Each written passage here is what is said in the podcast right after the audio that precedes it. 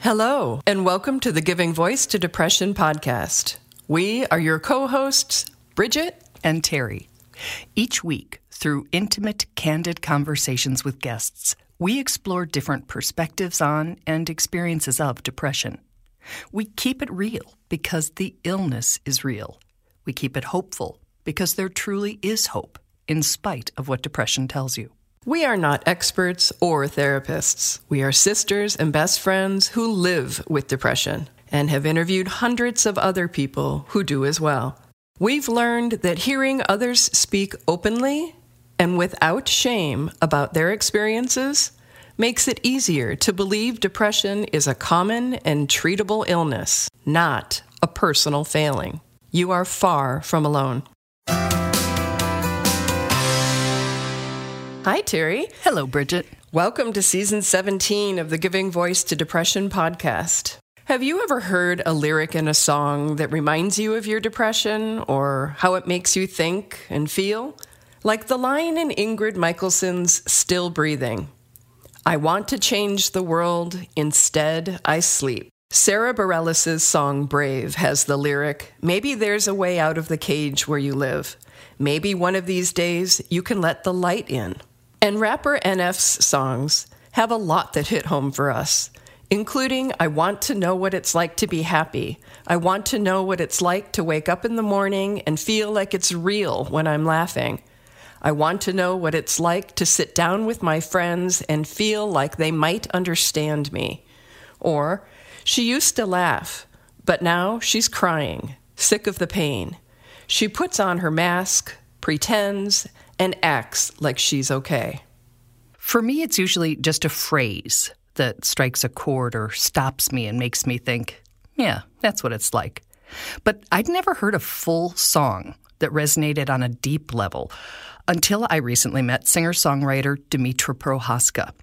We were on a mental health panel discussion together, and I asked if she'd written any songs specifically about her mental health struggles. She picked up her phone, scrolled to some lyrics she'd written, and just started singing an original piece a cappella. Now, I'm not much of a crier, but as the cameras rolled, recording the discussion for use in schools, tears just poured down my face as I thought of how she must have felt writing that, and how many others feel or have felt that same hopeless way. In that moment, we knew we had to invite Demetra to share her story and her talents here. We'll begin with a bit of her mental health journey, and then we'll focus on her haunting song. Here now is Demetra Prochaska giving her voice to depression. Demetra is a self taught piano and guitar player who's been writing songs since her early teens, about the same age that her parents divorced, and she first suspected she was depressed. I don't remember like the you know like how old I was when I was like aware of it, you know, cuz nobody really nobody nobody talked about it when I was like 12, 13. So like what like 8, 9 years ago. Like it was kind of this taboo subject. That didn't stop Demetra from talking about it though. She is a fierce self-advocate. Did you go to a friend, a guidance counselor at school, a parent? You know, who did you yeah, say, I, like, hey, something's wrong? I really confided in, like, when I was 14 in my high school guidance counselor. Yeah, I told her, like, basically everything as much as I could just to get it out and to, like, you know, like, make me feel not alone. And, like, some teachers I would confide in too at, at school and like it was safe for the most part. I, I should say for like authority wise. So when we say tell a trusted adult, that's not mm-hmm. just like a bumper sticker or something in a pamphlet. That actually you know. is good advice and it helped you? Mm-hmm. It did help me. Especially because like I felt, for me, I felt like I couldn't, at that time, I couldn't turn to my parents. So I go to school and do there. Like I felt like they were sometimes like more helpful, you know. I felt heard. Like basically like the feeling of being heard, it's like it's a whole like feeling experience in itself. So like I didn't feel like I was just like talking to them and then then they'd be like, "Oh, okay," you know. Like I felt like they like genuinely cared about my well-being. So I guess it was like looking for that aspect as well. Like wanting to feel heard and wanting to feel like I mattered.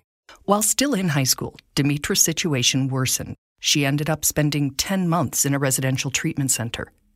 She freely admits that in the beginning, she was not, as she puts it, committed to change. And it was like when I first got there, like the first four months, it was me basically like in fear, like, oh, like how long do people stay here? Like, oh, like what's, what do I expect here, you know? And then the first four months, I was just like testing everything, like, oh, like I can leave, you know, because I was used to like, I was in like the foster system at the time. So I was just like used to going placement to placement after like a month or something. So not like long term stays. But eventually, Demetra says something shifted and she opened to her treatment and recovery process. Sure, people sometimes fake it till they make it, but I was like, if I'm here, I'm gonna make the most of it. Mm-hmm. And so, yeah, that was those first four months. It was kind of like, what can I get away with? What can I do here? Like, what's the, you know, how are they gonna do this? And then, since then, it was like, I'm here. I, I've accepted I'm here. Like, I'm gonna, you know, make the best of it. And I'm glad I did because to this day I still keep in contact with the people there. Like the people that helped me there and the people that are still there at least. Now 22, Demetra says she literally doesn't even remember the person she was back then.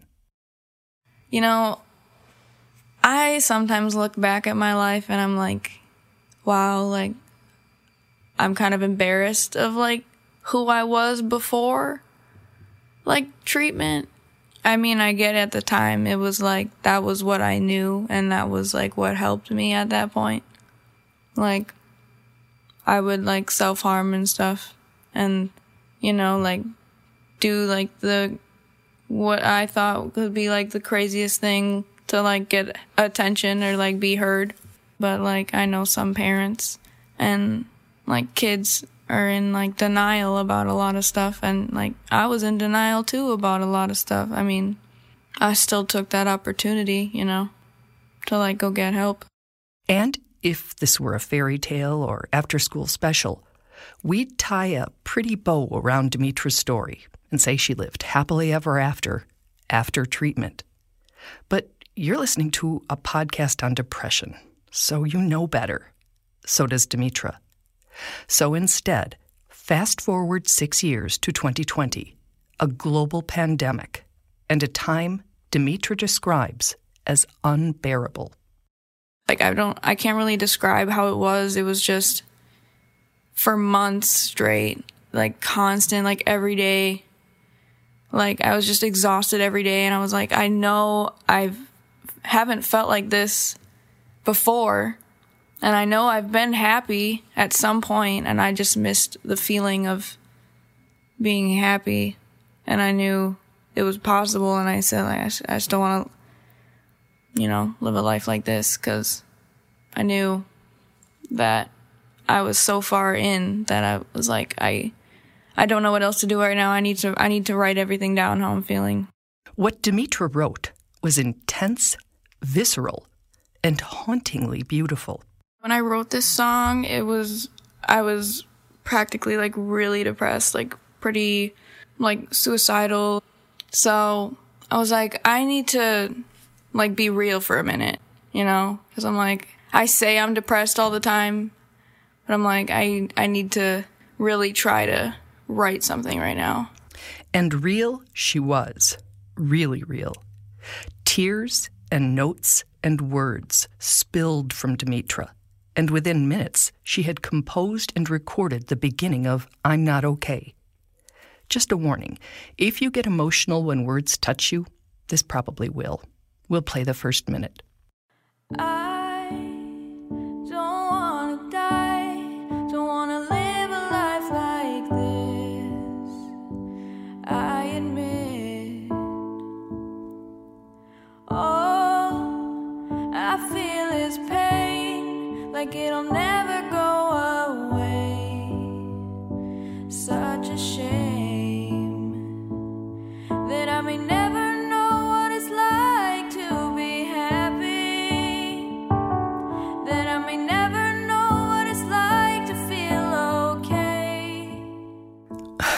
warned you. Powerful, right? And there are some really noteworthy word choices, like the very first lines. Um, the first two lines it says, I don't want to die, don't want to live a life like this, I admit. It's a distinction suicide attempt survivors regularly make that it's the situation and the pain more than life itself they're trying to escape. I mean, it was really hard to differentiate the two because in the moment you're like, I can't do it anymore. And it's, it was for me, like the suicidal thoughts or whatever, the ideation, I should say, was more like, I just want to feel different. Like, I just want to feel something. Cause I know like my family and friends or whatever couldn't bear to have me like gone or like the people that care about me. I knew that. So that was really the point that stopped me most like from ever really acting on anything. Um, but yeah, don't want to live a life like this. And the song continues with a literal cry for help. But even in that, Demetra leaves room for hope. I want to scream at the top of my lungs, someone please help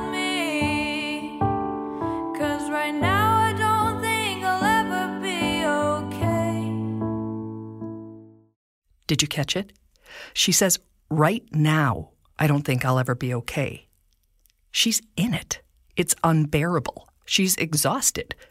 And yet, Demetra is still able to hold on to the truth that she hasn't always felt that hopeless, and that she might not at some point in the future. It's really something. I mean, for me, it was just because like I've I've done it before. Hmm. Like I've been in a dark place and I've come out of it. So for me, it was like I know I can. I know it'll pass eventually. I just didn't want to feel that way for like a, as long as I was feeling that way, you know, because it was like months and months and months, and I was like, when is this? When is it gonna end, really, for for me? But I knew I knew it was gonna eventually that I was gonna um, pull out of it and be able to take a step back and cope and um, I guess not put so much pressure on myself. Because that's what I I did that a lot. Or I, I mean I do that a lot really. Like I I'm kind of a perfectionist. So I have these high expectations and if I don't meet them my mood goes crashing down One of the reasons we refer to Demetra as a fierce self advocate is that when she crashes, she actually does the thing we're all told to do, but maybe feel like we can't or just don't, which is to reach out. I'm just a pretty like open person. Like I'm not the type of person who's like hiding like uh like I'm feeling kind of depressed. Like I'm just going to put on a smile and pretend I'm fine. Like I can't I can't do that personally. Like I can't do it. It's for me it would it would be like more more effort for me to do that than to just be like, "Hey, like I'm feeling this way."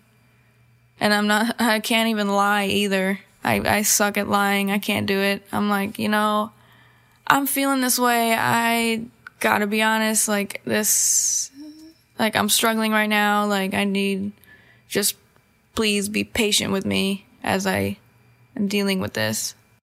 In treatment, Demetra has also learned other coping skills, things she can do by herself, for herself. I need to like just take everything day by day and not jump like a whole month or two or three ahead and be like, oh, I'm, uh, you know, like stressed out about stuff I don't even know yet. I just need to be in the present moment and, um, like, you know, yeah, check in with myself. Like, how are you feeling right now? Are you okay or are you not okay? If you're not okay, all right, what are we gonna do about it? You know, do you need a do you need a nap? Do you need to eat right now? Do you need to do this? Do you need to call a friend? You know, I'm pretty I'm pretty good with that. It's just sometimes in the moment it's like, okay, like, what am I gonna do now? So, just really doing that every day.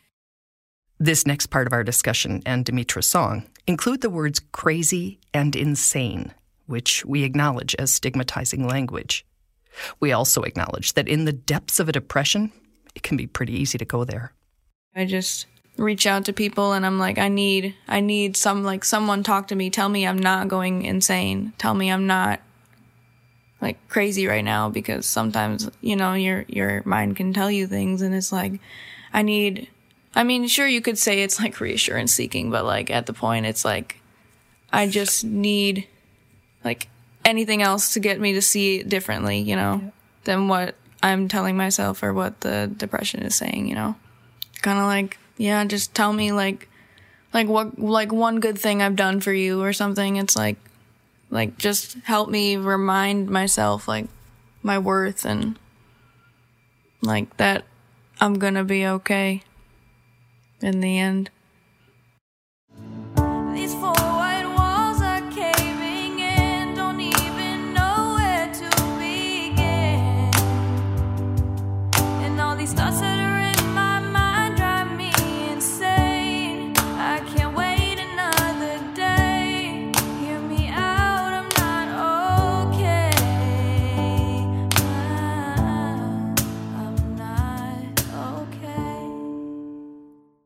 Demetra wrote that song in June of 2020.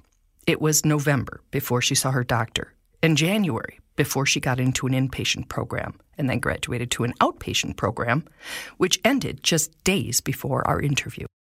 To be honest, I think after I wrote that song, like, you know, it it was just like in such I was in such a downward spiral. It was just getting worse and worse after I wrote that song. Um, it didn't get any better until um, I spoke to my doctor that day. And then I got help. And like, sometimes like, you can't do it alone. So like, I was just fed up with it. I was like, I can't. I can't do this anymore. Like I I know like my limits and my limits are I I couldn't I couldn't handle it alone. So sometimes you need that extra support. And that's what I got.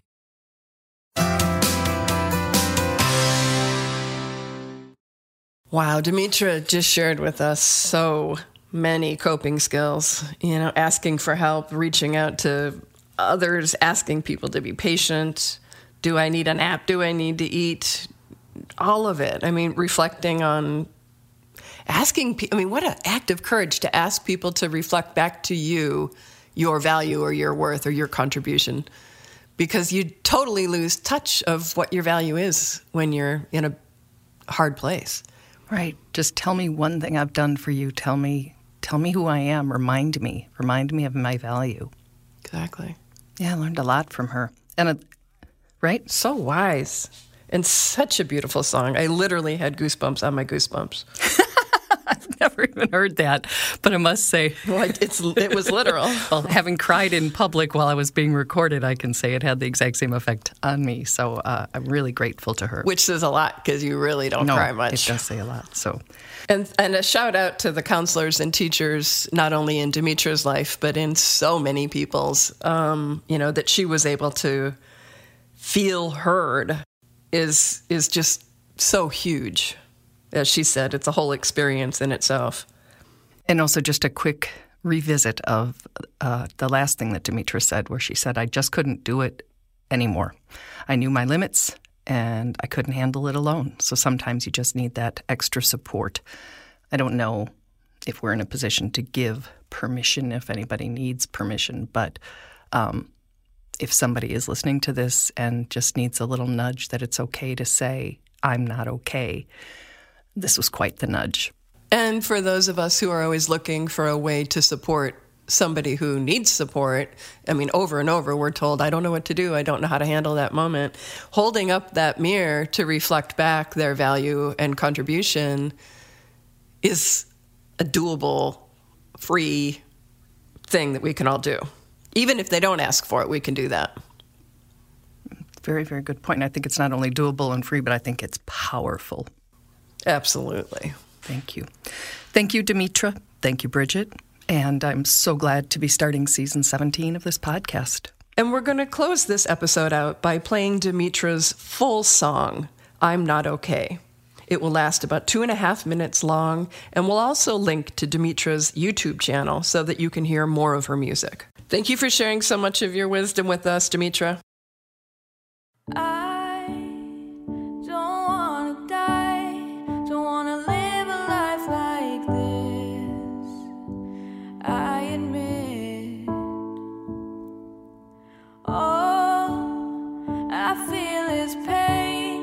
Like it'll never